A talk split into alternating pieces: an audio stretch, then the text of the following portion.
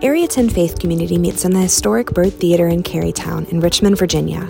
We worship together at 10 a.m. on Sunday mornings, both in person and online at youtube.com slash area 10 church.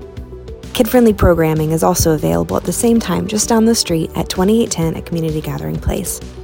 We hope to see you at the Byrd Theater soon. Now, on to this week's message. TJ mentioned this 15th anniversary of our church. Our church actually launched on September 21st, uh, 2008. Do you remember the 21st of September? Yeah, love was changing the hearts of pretenders while chasing the clouds away. I, I was there. Were you there that night? I remember. Uh, it was a lot of fun, and we're excited about it. I was telling my my kids this week. I was like, "Oh yeah, it's a it's the 15th anniversary of our church. Like it's happening this week." And uh, I was telling Eamon, um, and and I said to him, "We're 15 now." And he's like, oh, okay. And I said, that means, you know, we can get our learner's permit as a church. And, and he goes, we can also be legally tried as an adult. And I was like, well, there's that. so it got dark there very quickly. But, um, yeah, so we're excited. Uh, we're excited to keep talking about Jesus because we've been doing that 15 years, and we plan on continuing to do that. And and and the faith and uh, the Christian faith as a thing that we believe and teach and follow. Uh, it's unusual because it asks you to believe some really wild things. Like if you think about it, if you crack open a Bible and just start reading, you're going to run into some stuff and it, and it starts very quickly in the Bible. You read that, that this, you're, you're asked to believe that this creator God spoke the universe into existence. That's a lot to swallow, right? There's this unseen deity that like spoke the universe into existence because, you know, I haven't been to all of it yet, but there, I hear there's a lot of universe out there. And um, the idea that he just spoke that into existence, that's, that's, that's a lot to believe. Even if you want, so, but even if you want to follow like the evolutionary story of that they tell you in, in school or whatever, and you want to go that route, and you, even if you want to say, well, God made that, okay, fine, he made this process of a big bang or whatever, there's still a lot you run into that's very hard to swallow as a, as a modern American, right? You, you read the scripture and you read that, God spoke to Moses through this burning bush that didn't really burn up and he was speaking audibly. And that's, that's hard to swallow, right? And then, you know, God parts the Red Sea using Moses' staff and the, the power and the, all this. Like, that stuff is hard to believe. And it's hard for us as uh, scientifically informed 21st century post enlightenment modern western americans like that's just the world we live in and it's hard to believe that stuff and in the ancient world, in, in the Roman Empire, let's say in the first century, the average Roman citizen might have had an easier time with maybe miracles or, or an easier time with the spiritual world because they were used to thinking in terms of, well, there's the land, the, the realm of the gods, and then there's the realm of the mortals, right? And they don't really, they're not really connected. The gods do their things, Zeus and Apollo and all that, and then the, us mere mortals are like playthings for the gods, but they don't really, they don't mess with us too much. You know, we're not, we're not too connected. They were used to thinking that way. But the thing the Romans would have struggled with, which I think we also struggle with in some ways, is the idea in Christianity that the all creator, all, all, all powerful creator God becomes human like he bridges that gap and actually becomes uh, and becomes just like like one of us. That would have been difficult uh, for them to swallow this idea that God becomes flesh. And yet, that's exactly what Christianity says, and is what makes it so unusual. Is we're not saying God is off there and so distant and somewhere else. We're saying no, He actually comes here and, and becomes one of us and, and and walks on our soil. There's this humanity to that that God takes on, and it's pretty profound. The, the gospel writers, when they write about Jesus, uh, several of them, Matthew and Luke in particular, they write about baby Jesus. We'll talk about that at Christmas. They write about Joseph and Mary and all those stories you've heard at Christmas. John does not start his writings about Jesus that way because I, I, guess he figured Matthew and Luke had already covered it. When John starts talking about Jesus coming to earth, he goes to this philosophical idea. Uh, let me read to you. John chapter 1, verse 1. This is how it starts. In the beginning was the Word and the Word was with God, and the Word was God. He was in the beginning with God. All things were made through him, and without him was not anything made that was made. In him was life, and the life was the light of men. He's talking about Jesus. He's going to introduce Jesus throughout this whole book. He's talking about Jesus and refers to him as the Word, or in Greek, this idea of the Logos, which was this idea, a philosophical idea, not just a person. He's not just introducing a person. He's saying, Jesus is the answer, capital A, to the big question of, of the Greek world or of life, purpose and meaning and all of that. He's saying right at the beginning, Jesus is not just a person, but he is the philosophical answer to everything you've been thinking about, worrying about, concerned about. Jesus is, is him. He's, he's, he's that dude. He's God in, in the, the flesh.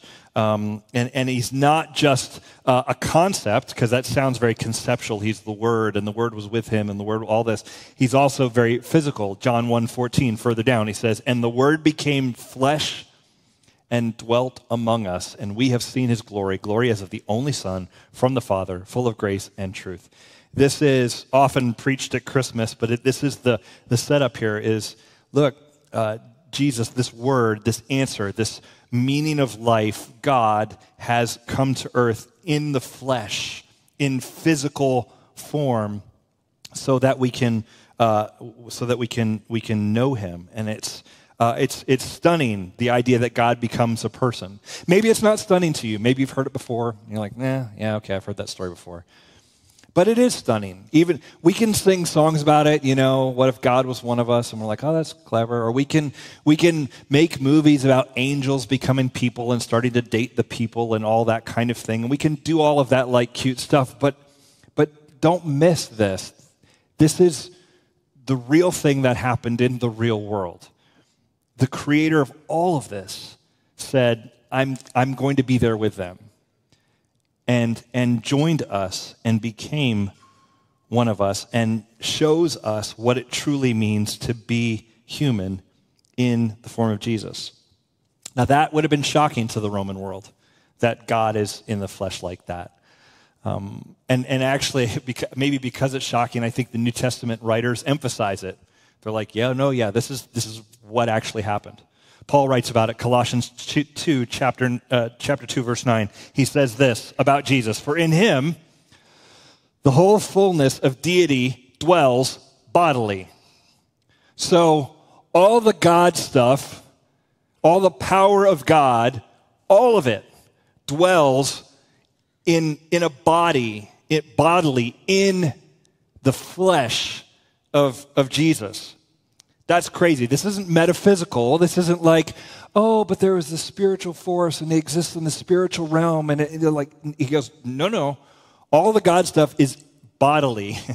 it is happening in, in, in the body of a, a, an actual flesh and blood purpose, uh, person. And we get, we get um, blown away by the, by the deity stuff of Jesus.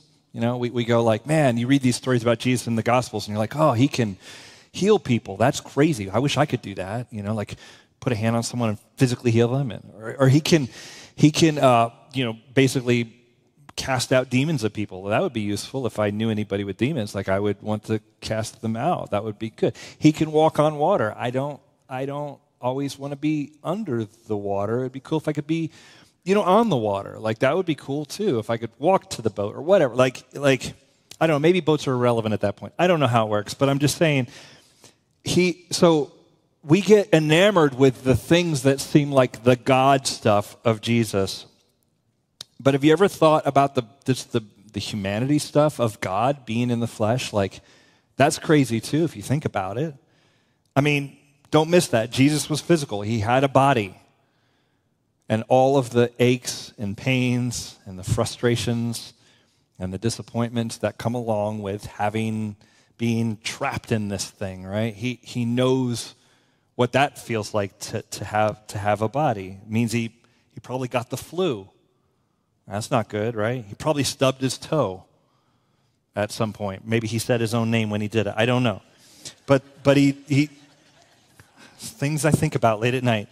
Uh, you know, he stubbed his toe. He, he, he got worn out. He had, you know, he, he got up one morning and was like, oh, again, like, I don't know if, did they have mirrors back then? I don't know. A reflection in a pool? I don't know. He sees himself, he's like, oh, I look, I look worn out. You know, like he had that physical stuff. Um, and, and this means in addition to that, he experienced the things in the body that we experience. He experienced disappointment and, and, and betrayal and, um, you know, all of that stuff. And you can read about this in the Gospels, and it, it really is surprising when you think, oh, he's God. How did he handle? Because there's just stuff like in John chapter 2, he, uh, his mother comes to him. He's at a wedding. His mother says, Could you please do something? Um, we're running out of wine for this wedding. And Jesus takes the water that was there and he turns it into wine. And then they serve that, and everybody drinks that. And they're like, This is the best wine ever. Um, that's crazy from a, from a sort of chemistry, physics perspective, very physical. He alters the properties of water to make it fermented grape juice. That's crazy, right? That's a God thing, though. You go, oh, God. He also knows what it's like to have your mother on your case. Like he experienced that too, right? Like he, he that's real. She's like, okay, uh, you know, I'll, uh, I'll, I'll handle that too. You know, like he, he's experienced those very normal things. He, he gets, he gets overwhelmed. Sometimes the world is a little too peoply. And it's a little too peoply for Jesus at times. You see him get away from crowds, to intentionally withdraw from all the masses of people that want to roll up on him all the time. And so he gets overwhelmed and, and, and, and pulls away. Um, he knows what it's like to be betrayed. Judas betrays him. One of his closest friends will betray him for 30 pieces of silver and deliver him up to be crucified. Even the friends who didn't betray him in his hour of need, we talked about this last week, in the hour of need, right before he's about to be crucified, he says to them, Can you guys just stay awake with me and let's pray? And they just fall asleep. So there's betrayal, and then there's friends that really kind of want to be there, but they just don't have the stamina to kind of hang with you in that moment, right? So Jesus knows what that's like. He knows what it's like to be betrayed, to be, if not betrayed, pretty disappointed and let down by some friends who you thought were going to be there for you, right? Like he understands that. Um, he understands the pain of losing a friend. John chapter 11 talks about he, he's going to visit Mary and Martha and, and his friend Lazarus, and he finds out word that Lazarus has died. And you see this in John 11. Uh, and, and as he approaches, everybody's weeping because this is one of Jesus' close friends. He's died. And um, and, and you get this crazy verse in, in John 11 35 where it says that Jesus wept. And I think that's crazy because he's in just a few moments going to raise Lazarus back from the dead. So you've got Jesus crying because his, one of his good friends is dead, even though he knows, well, I'll just bring him back. I mean, it's just a temporary setback, really. I'm just going to bring him back to life. Um, and I think that's wild. And I've, and I've thought about that, and I'm like, why would he I mean, why cry about that? Like, you know, you're going to bring him right back. You should have been like, you know, if people are crying like Lazarus is dead, you know, you'd think if you were Jesus, you would be like, oh, but wait, guys, you're not going to believe this. Watch this. And then, bam, he's back, right? But he cries when his best friend dies. Why? Well, because Jesus is not a brain walking around on a, on a, on a stick. He is an embodied, he is a person. And when you lose someone close to you, it's not just a mental thing, it's, it's in the gut too, right? Like you feel it in the depths of you. It's a, it's a full body experience. And that's why he cries, because he feels it on all the levels. Jesus experienced all that stuff. And this is why one of the later writers of the New Testament, the author of Hebrews, uh, describes Jesus and describes Jesus as a high priest. He's, he refers to him as a high priest, but listen to what he says. He says, Since then we have a great high priest who has passed through the heavens, Jesus, the Son of God. Let us hold fast our confession. For we do not have a high priest who is unable to sympathize with our weaknesses, but one who in every respect has been tempted as we are, yet without sin. Now that gets that's some spiritual language there, right? He's passed through the heavens, and you're like, what is he talking about? Passed through the heavens, you know? Okay, we because Jesus passed through heavens, we shall hold our confession. But I want you to get the, especially the second part of that. He says, we don't have someone who's unable to sympathize with our weaknesses, but one who in every respect has been tempted as we are, yet without sin. He's talking about Jesus. This is not a Jesus who just doesn't get you. This is one who understands what it's like to be betrayed, to, to lose a friend, to hurt, to be worn out, to be just tired of it, to, to, to feel in the body like this isn't working for me anymore.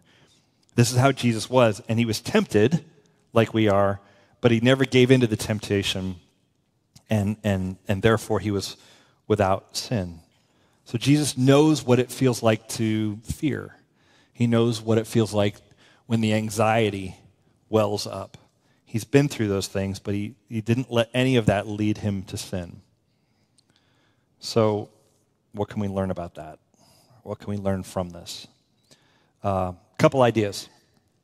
Number one, he gets us. He gets us.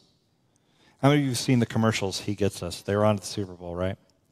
I have um, mixed feelings about those. But, because there's some commercial and it'll be like um, maybe showing an immigrant community or um, people on the streets or some just some challenges of, of life. And, and they're basically saying, um, Jesus was like this too. He understands what it's like to be left and persecuted and oppressed and betrayed. He's like us, he gets us. And I actually think, you know, I might want to nuance it some way or whatever, but I think overall the point is really good. He, he gets us. Um, the creator of the universe understands the peoply things that we the humanity things that we that we go through. Um, he doesn't. He's not like um, a God who would be far off, who might look at you and go like, "Oh, that sucks for you over there." yeah, I bet living on Earth is rough. He's a God who goes, "I'm going to go do it as well and experience it."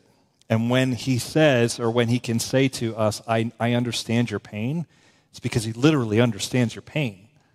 He's been through it as a, like as a fellow traveler, not just as someone who read about it in a book or something like that. Like he's experienced, he actually gets us. He knows what it's like to be homeless, to be persecuted, to be betrayed. Um, so I, I, I think the body of Jesus, the fact that he's physical, should should tell us that at least that he gets us. Like, and I think there can actually be a lot of, uh, a lot of comfort in that if you really let the truth of that sink in. Like, I'm not worshiping someone or honoring God here. I'm not honoring someone who's far off, but it's actually someone who gets me. Um, that's profound. And I think there's some other implications to consider. Um, Jesus dies in his body, physically dies, and comes back from the dead. Um, that is the heart of the Christian message. So that is a big deal to what we celebrate here. We celebrate this actually in communion on some level every week. But he dies and he comes back together, uh, comes back uh, from the dead. And when he does, when he comes back, his disciples, this is a really interesting account. His disciples gather up together because Jesus gets crucified publicly. It's a big scene in Jerusalem, and they kind of scatter a bit, and then they come together, you know, and I can kind of picture it. I've been to Jerusalem, so I can really picture what it looked like of like where they would have gathered. Um, so they come together, and they're like, "Okay, what is going on here?" You know, and, and it, they're they're trying to process that Jesus died, and then maybe they're hearing they heard rumors, they hear like, "Oh, he's back from the dead," and they're like, "What? Like this is crazy." These women that were connected to, they went to the tomb. They, he wasn't there. He's gone. His body's gone. Like I don't get it right. Um, Luke 24. This is uh, uh, the, the this gathering. Listen to this. And they were talking about these things. As they were talking about these things, Jesus himself stood among them and said to them, Peace to you. But they were startled and frightened and thought they saw a spirit. Now, I don't know if it's like just because the doors were locked and like suddenly he's there. He just like appears because it, it, it's almost kind of worded that way. Like they're talking and then suddenly there's Jesus.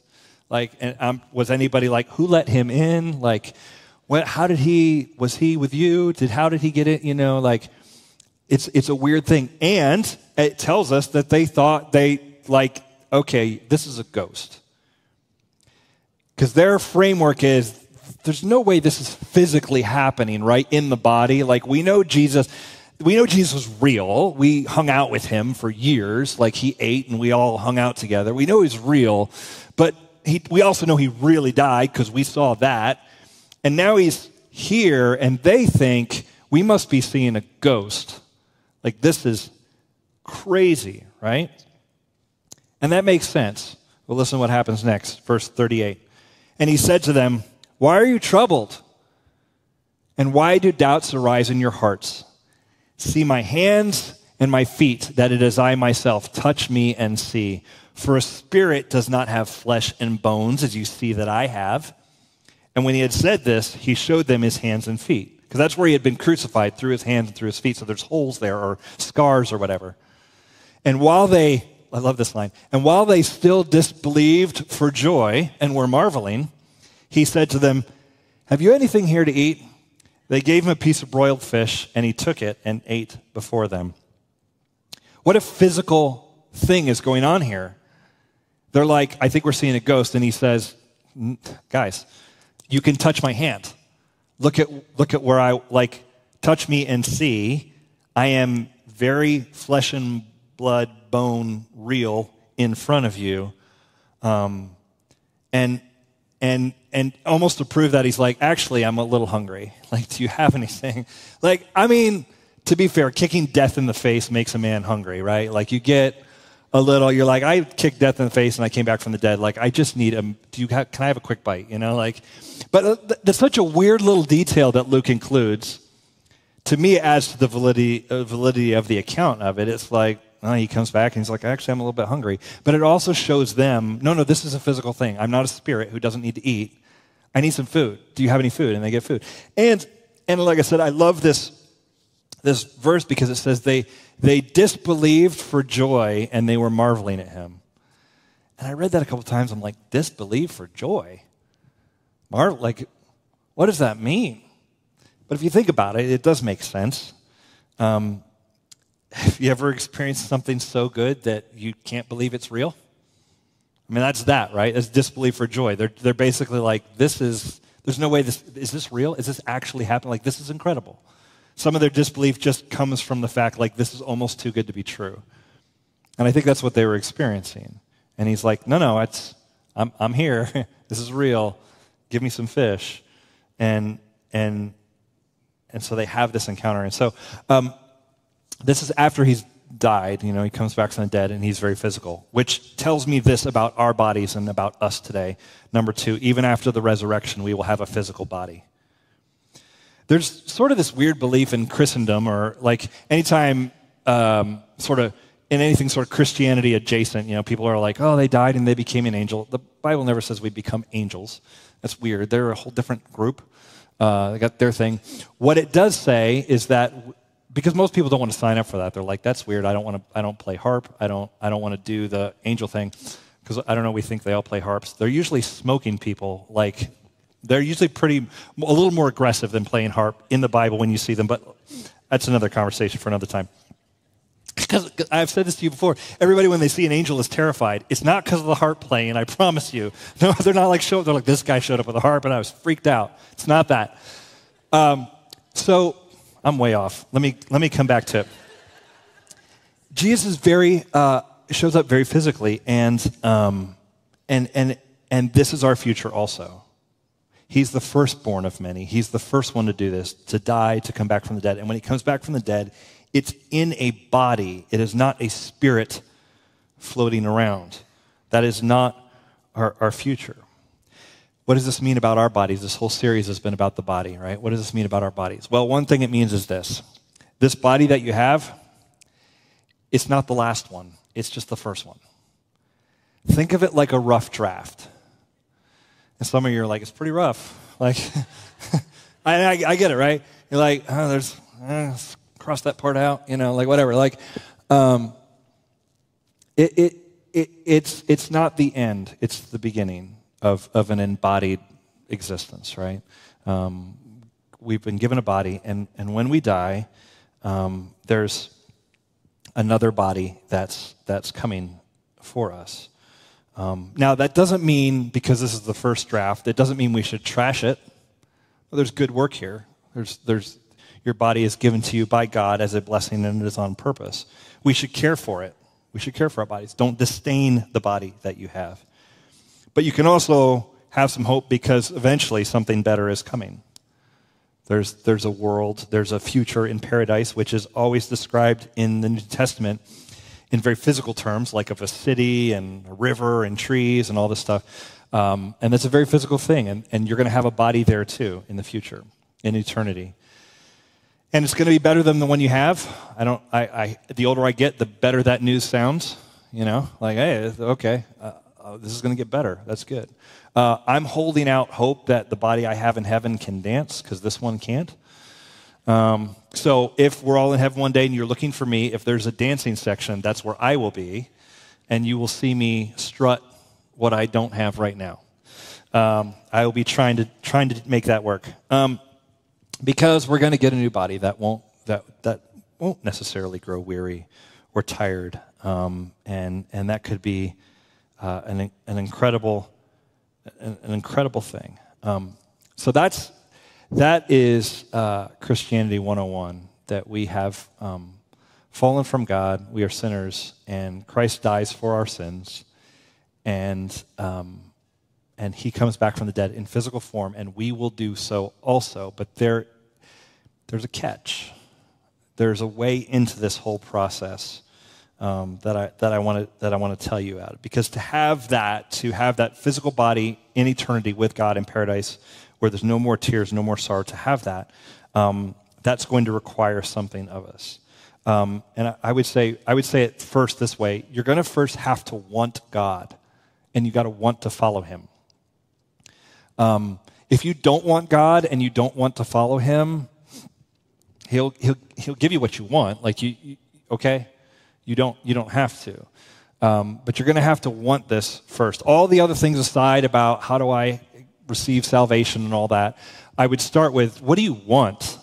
Let's just start there. Do you want God or not? And there are going to be people that are separated eternally from God uh, there's heaven and hell, right? There's going to be a separation. And the people who are separated from God do not want God. And I don't know who that is. I don't know their names. I don't know if it's your cousin, friend, my friend, brother, whatever. Like, I, I, I am not the judge of anybody's heart.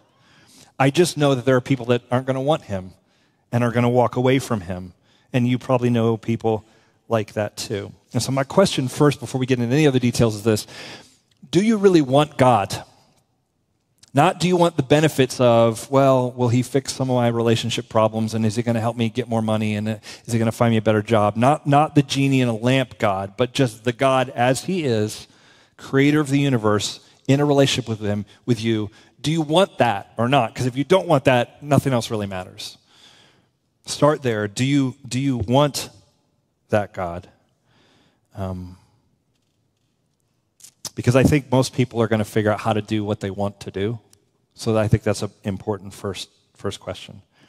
But I think the ent- once you say, okay, yes, I want God, the, the, the step for you is to be baptized, to give your life to Christ and be immersed in water and, and be baptized. I, I think in this whole series on the body, we've been talking about um, how, how the body and the, the, the, mind, soul, all these things kind of all work together and they're kind of enmeshed and, and, and, all that. And I, and I think there's a lot of value in the fact that Jesus tells us to be baptized.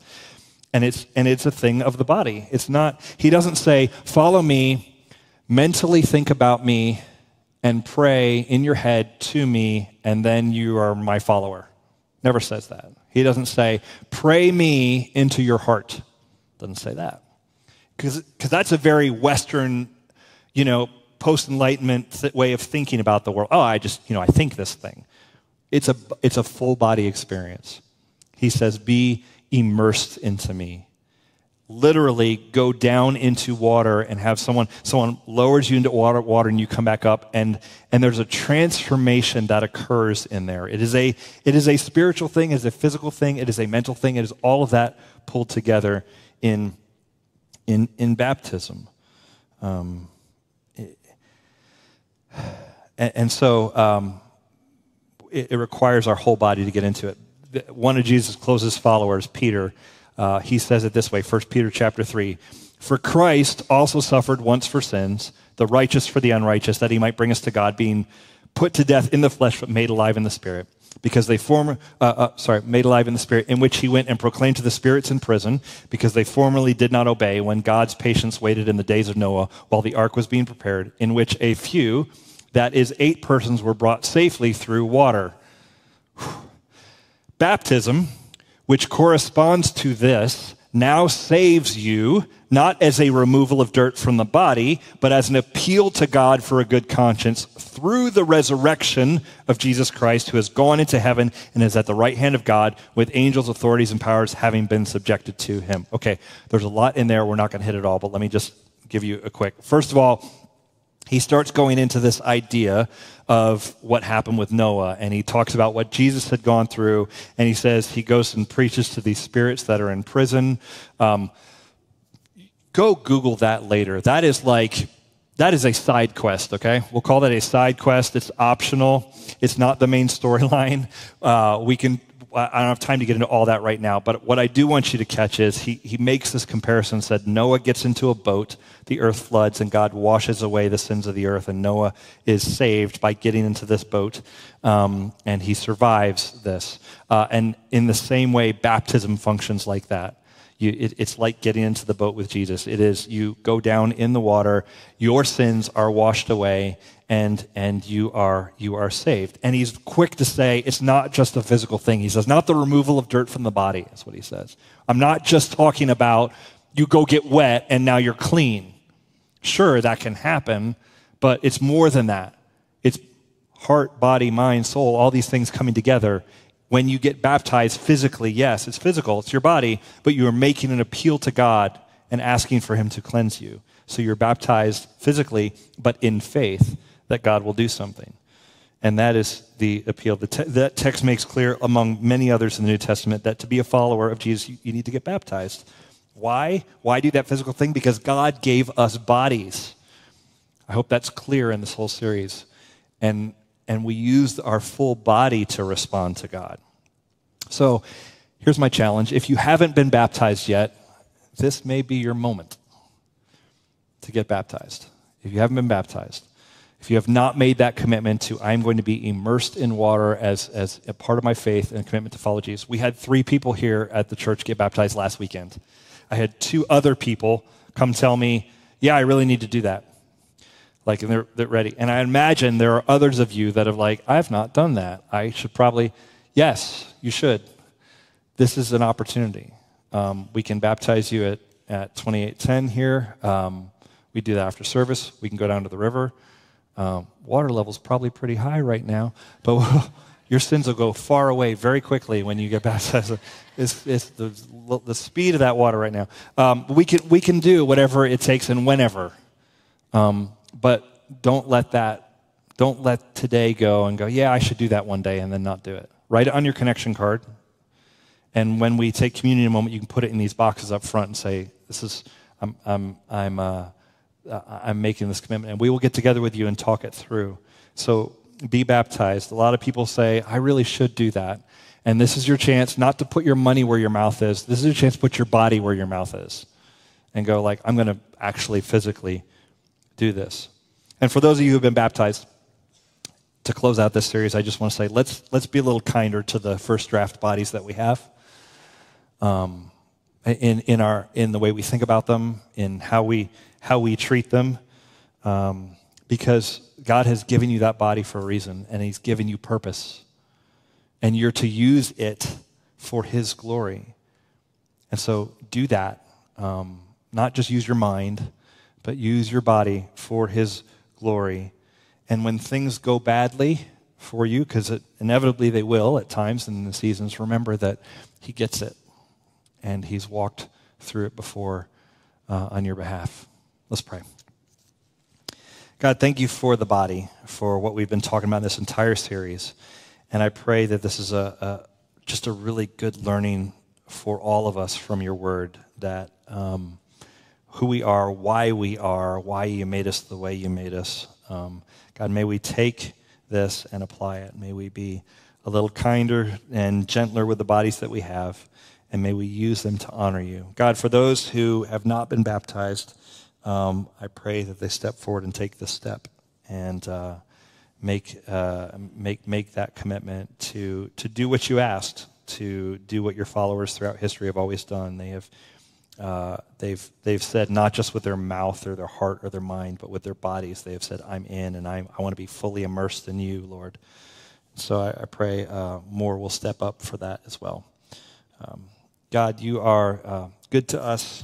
You're gracious to us. You forgive us when we blow it. Um, walk with us now, and uh, help help us as we uh, as we try to use these bodies well for your for your glory. In Jesus' name, Amen.